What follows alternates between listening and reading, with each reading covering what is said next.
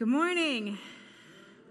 Welcome to Cooks Hill. I want to just say an extra welcome to those of you that are here, but you don't know why or you don't want to be. So, I know that there are some of you, and I just want to say thank you for being here anyway.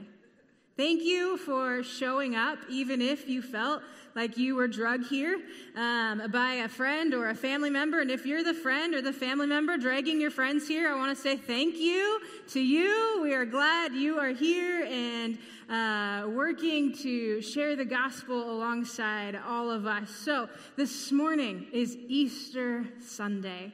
And it is so, so good to be worshiping Jesus together uh, with all of our voices raised. And um, if you are new to church, there are some components to a typical church service, and that's pretty much what we do here. We worship, we read through scripture, um, we hang out, the kids have a blast, and later they'll actually have a song for us, which I know some are very, very excited to share with you. But this morning, we're going to talk about the resurrection.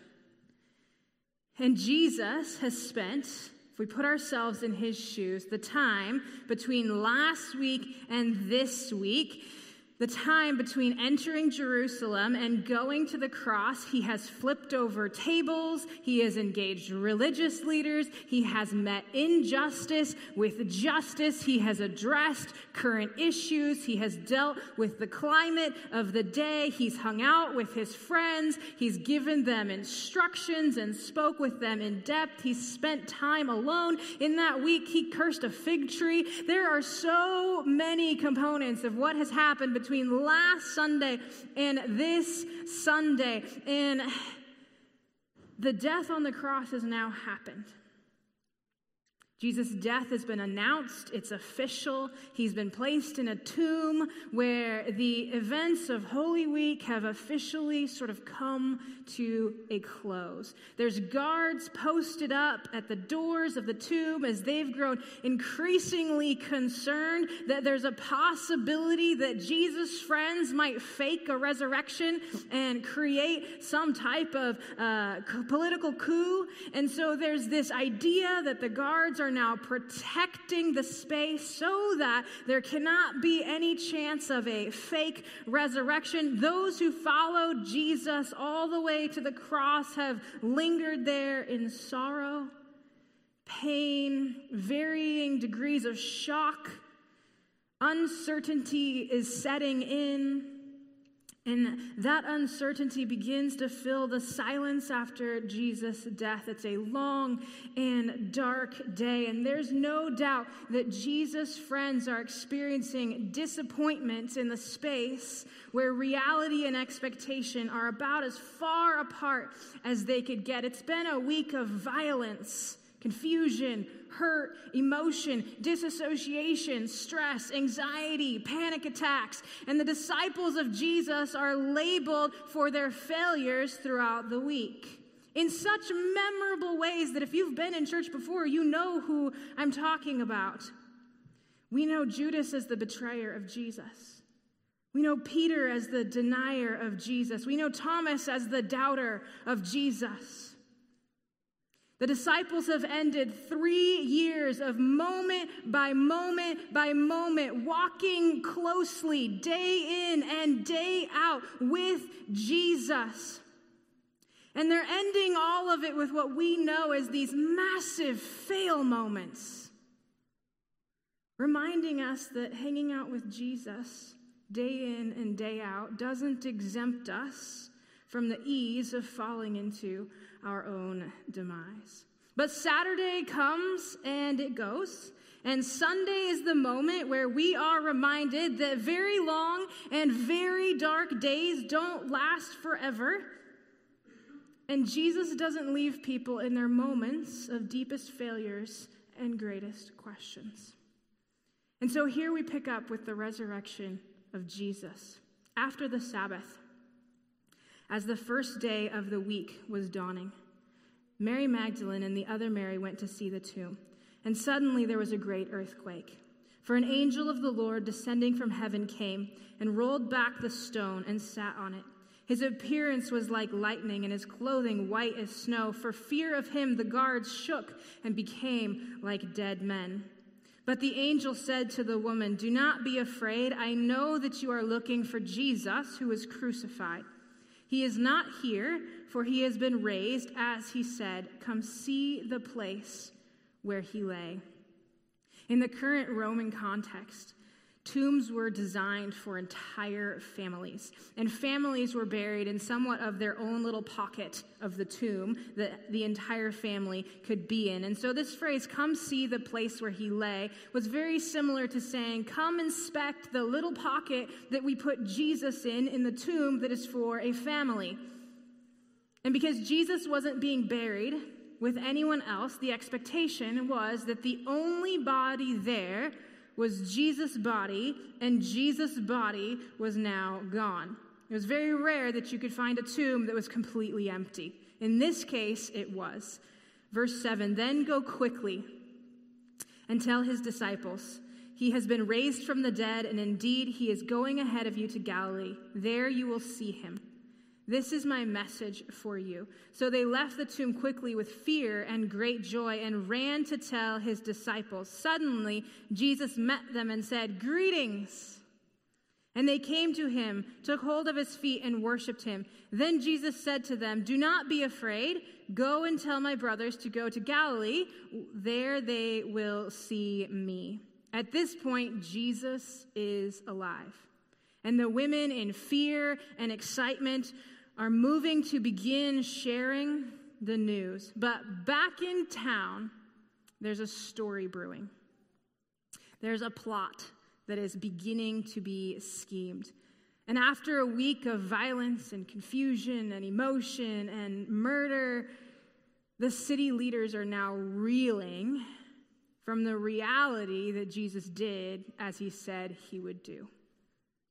And now they're moving in the direction of protecting their own backside as they're about to look like the fraud. Verse 11 While they were going, some of the guard went into the city and told the chief priests everything that had happened. After the priests had assembled the elders, they devised a plan to give a large sum of money to the soldiers, telling them, You must say, His disciples came by night and stole him away while you were asleep. If this comes back to the governor's ears, we will satisfy him and we will keep you out of trouble. So they took the money and they did as they were directed, and this story is still told among the Jews to this day. It's the day that Jesus has risen. Excitement from one group of women is incredibly high, and fear for another is beginning to set in. The guards agree to a money exchange for not just a risky lie. I mean, they could be punished pretty hefty for this type of lie, but also just not a very good lie. Like they were supposed to convince everybody that a bunch of guards who were posted up at the most controversial and most likely to escape situation ever, and they all fell asleep. And they all slept so hard that nobody was going to hear a stone being rolled out of the way and the amount of people it would take to move the stone. I mean, they're agreeing to a lie that just doesn't seem all that easy to believe. But you know how life gets when emotions are high you can pass off some things that may not otherwise be easy to believe. And that is what happened here. And so the guards buy this lie, they sell this lie, and they move forward with that plan. And Matthew, who wrote this portion of the gospel, he wrote it potentially 8 to 30 years later. And so as he's writing this, he's saying they're still believing this lie this many years later. And in fact, people today still believe that. So, this morning, Holy Week has been crazy. Jesus has died, the death was announced, and now he has risen. And where I want to land is in talking about the disciples, his friends' reaction to the resurrection and how their expectations of Jesus caused them to behave following his resurrection. Because I would imagine for many of us in this room, if not all of us, all of us in this room, the resurrection comes with different expectations of our own. And that expectation may simply be that you don't think Jesus was alive in the first place and the story of the Bible is totally made up. Or that expectation may be that you believe the resurrection occurred, but it means very little to you. Or that expectation may be that the resurrection changes every single thing about your entire life. We all have expectations of the resurrection, and we all bring them with us to Resurrection Sunday. John 20 says, When it was evening on that day, the first day of the week, and the doors of the house where the disciples had met were locked for fear of the Jews. Jesus came and stood among them and said, Peace be with you. This is said so simply. The disciples are in a house and Jesus comes in. It's like this casual environment. But it's the first day of the week. Jesus rose from the dead yesterday. The week prior, one disciple had committed suicide. Another disciple is currently MIA at this exact moment. They're fearing for their lives at an extensive level and they don't know where one of their friends is. They know that people are out to kill them. They know that there's this story brewing that they faked a resurrection and they stole the body of Jesus. And there is a lot of fear that is happening. They're uncertain of what the ripple effect of the guard's lie will be on their life and the act of stealing that they're being accused of that they didn't actually do. They're grieving. They're anxious. They're missing friends. They're missing Jesus. They're missing what they know what is normal. They are filled with fear, and I'm sure they're in a state of total panic. So it makes sense that the disciples are locked up in a house. And I'd imagine it's more than just a little lock, it's dead bolted, and it is barred. And there is no way that anyone is getting in. And you know those times when you're home alone, and 90% of the time you don't even hear those noises, but it's that one night where it's dark and it's late and you're home alone or whatever's happening, and every noise all of a sudden seems suspicious. Or something happens and you're like, ooh, is that, does that happen? And you're like, oh yeah, the fridge makes that noise 18 times a night. But just this one time I was like, it's not a fridge. You know that feeling? They're in that room and they're listening for every sound, and it's a traditional noise. The toilet flushes, probably not then, but you know, and they are in this space where they're like, every noise is a possible threat, and somebody might break in and kill them. I mean, I've had those moments in my own house. They're like, what's that noise? So here they are panic, fear, and now we know why Jesus' first words were, Peace be with you. Because he walked in and was like, Whoa, what is happening here? Peace, peace be with you. After he said this, he showed them his hands and his side. Jesus anticipated that they would struggle to believe without seeing. So he shows up and he says, Take some of my peace that I'm offering you because you need it. And you can see that it's me. So he shows them his scars, and they begin to rejoice. Goes on, then the disciples rejoiced when they saw the Lord. Jesus said to them again, Peace be with you. As the Father has sent me, so I send you. Now, this may seem like the perfect end to the story. But I can't let you go yet because that would be a pastoral sin. You have to stay here for longer than that. This may seem like the perfect end to the story. Jesus has returned. They're rejoicing. They saw his scars. They knew it was him. And the end. But what we will read later is that it only took a week before the disciples were barred up in a house again. Now, remember that disciple that was missing? That MIA disciple, the one we commonly know as Thomas. Well, Thomas wasn't with them during the first time that Jesus came into the house. Verse 24 says, But Thomas, who is called the twin, one of the twelve, was not with them when Jesus came. So the other disciples told him, We have seen the Lord. But he said to them, Unless I see the mark of the nails in his hands, and put my finger in the mark of the nails, and my hand in his side, I will not believe. Now we see this moment, the I won't believe unless moment, as the failure that forever marked Thomas as the doubter. But put yourself in Thomas' shoes. There's a story circulating that the disciples stole the body and they faked a resurrection and that they somehow got in and made up this big story. And Thomas wasn't with them, Thomas wasn't around at the time. He may not know what they did. He's aware of the intensity of grief and emotion and the feeling of having gone all the way to the cross with Jesus and then him potentially not rising again. It's a week with a lot of hurt. And what happens when we've been hurt is that our brains naturally produce a feeling of distrust. And that feeling is designed to protect us. It kicks our brains into modes where we're protecting ourselves from future hurt. And Thomas is in a space where he followed Jesus closely, moment by moment, up until this time. And now he could be labeled as a fool forever. He could get killed for associating with Jesus in the first place. He could lose his friends. He's already lost Jesus. And the hurt combined with the distance from Jesus has shifted his brain into protection mode, and distrust is evident.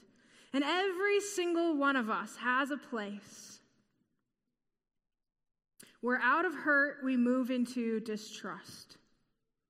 And we say, Unless I see, I won't believe.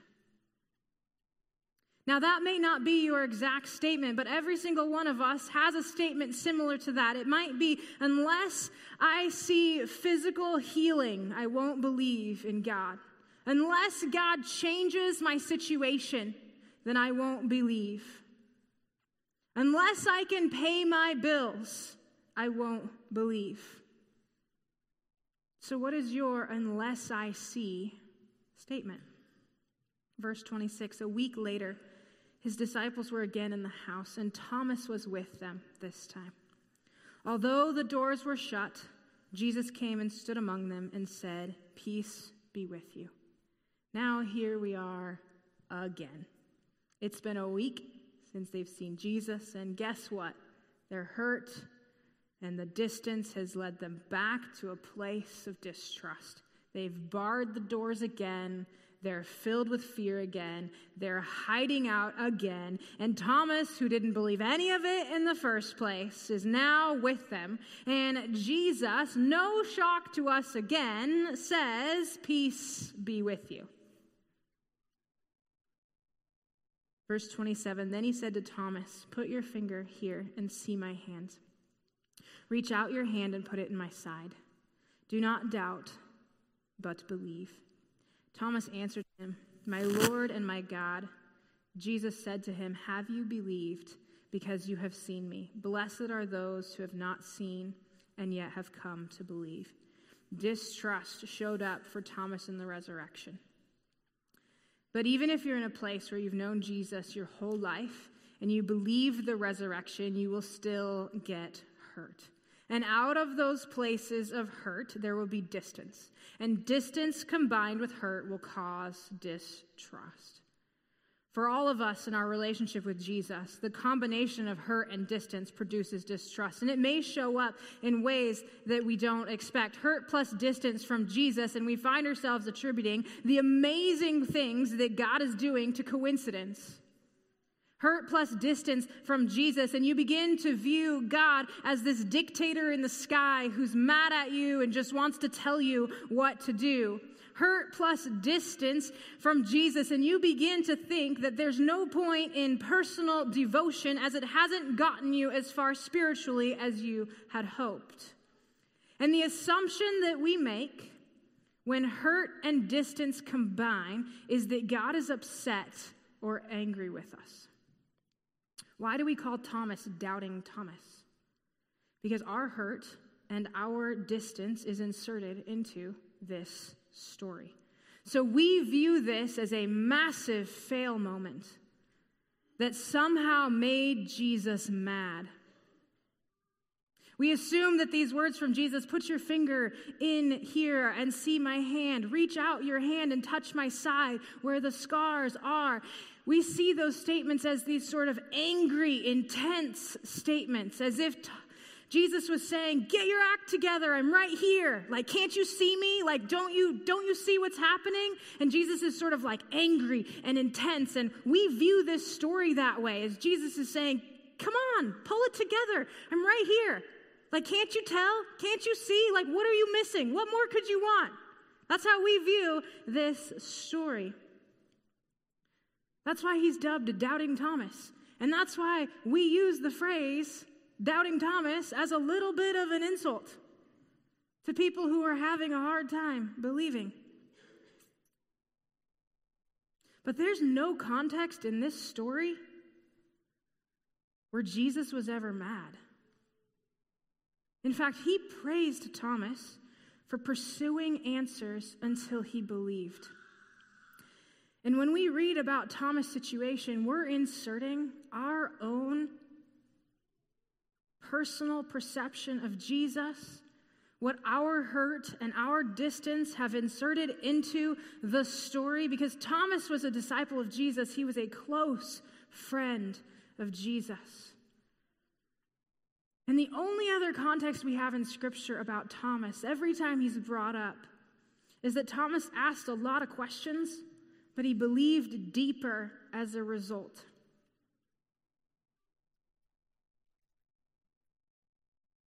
In this moment, Jesus is not angry. Jesus responds with empathy, not just for Thomas in the moment, but for those of us that wouldn't be able to touch Jesus. In that moment, not only is he empathetic towards Thomas, he's empathetic towards us, saying, What about the people who won't get to touch the scars? See, Jesus didn't just give a space for disciples of all types and personalities to follow him, he met them inside of their personality makeup.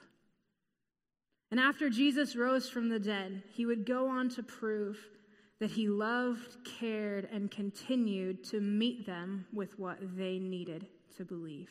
Jesus had room for the naturally inquisitive and easily skeptical follower, and he graciously met him with what he needed to believe. Jesus had room for the fear filled disciple who denied ever knowing him in the first place, and he met him with what he needed to be forgiven. Jesus had room for the women who waited overnight in their own sorrow and pain, hoping and trusting that Jesus would rise.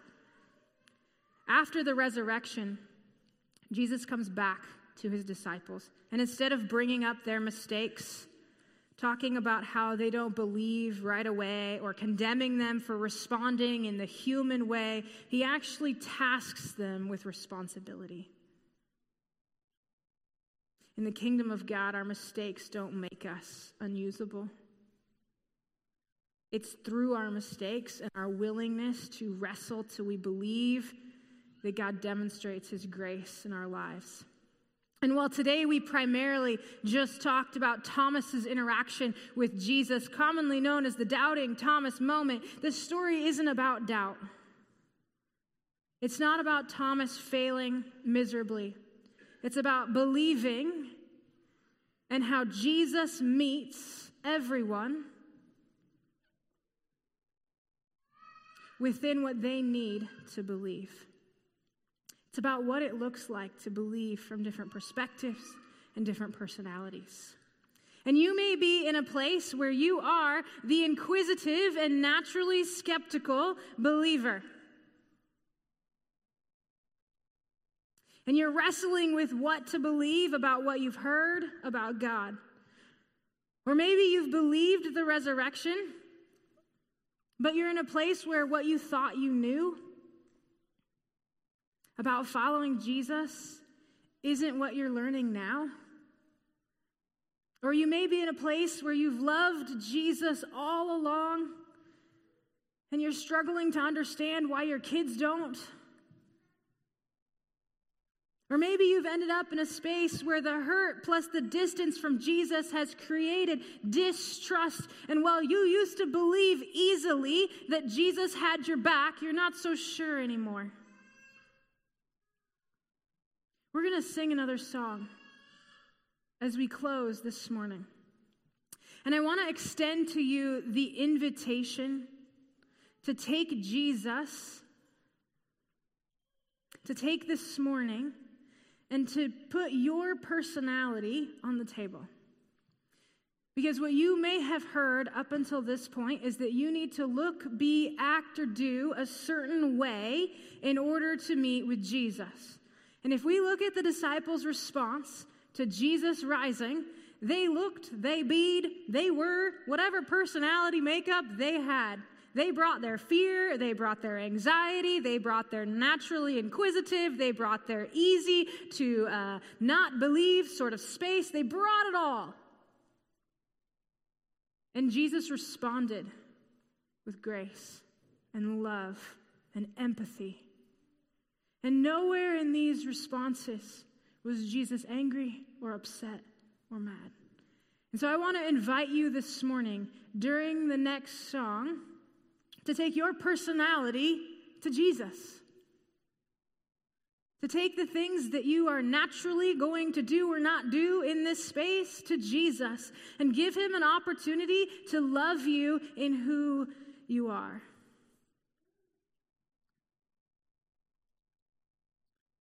There's a beautiful invitation at the very end of the book of John here. And it's an invitation as much as it is a challenge and a promise. John ends his telling of the gospel with a note on the entire purpose of why he wrote the story he wrote. It says, Now Jesus did many other signs in the presence of his disciples, which are not written in this book, but they are written so that you may come to believe that Jesus is the Messiah, the Son of God, and that through believing you may have life in his name. This morning, the other challenge for you one, take your personality to Jesus and invite him to love you and to show you the grace that he showed all of the disciples and all of their reactions to him. And the second thing I want to invite you to do is that as you leave today, not yet, as you leave today, we have a copy the book of John for everybody. And the thing that this story says at the end is that there are miracles written in Scripture so that we might believe, because Jesus had empathy for us in the moment when Thomas was there and he said, How will they believe without being able to see? And so I want to challenge you in the next song to take your personality to Jesus, take who he's made you, and invite a conversation with him. And then before you leave today, to take a copy of the book of John.